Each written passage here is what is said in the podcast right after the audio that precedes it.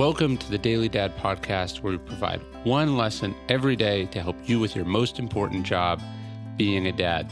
These are lessons inspired by ancient philosophy, by practical wisdom, and insights from dads all over the world.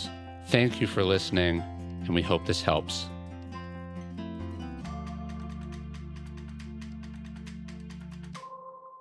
Why don't you know?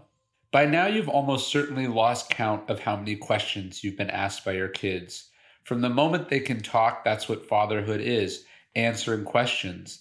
Some you can't wait for them to ask, some you hope they'll never ask or ask their mom, some so absurdly, brilliantly childlike that you could have never guessed they were coming in a million years. Samuel Edison, the father of Thomas Edison, once remarked of his son, who few thought was a genius as a child, that Thomas was forever asking me questions, and when I would tell him I didn't know, he would say, "Why don't you know?" Out of the mouths of babes. What a perfect indictment expressed so innocently. Your kid is five or thirteen or thirty, but you are much older. It makes sense that they don't know things, but you, you don't have an excuse.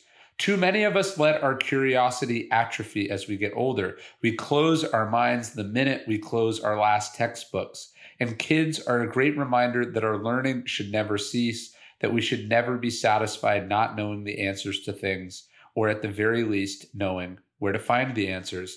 If we want our kids to have an everything is figure outable mentality, we're going to have to model it ourselves. We're going to have to show them that we're curious, that our education is still ongoing, that we're constantly questioning and discovering and exploring too. Why don't you know? There's no good answer, so keep learning, keep thinking, ask yourself that question.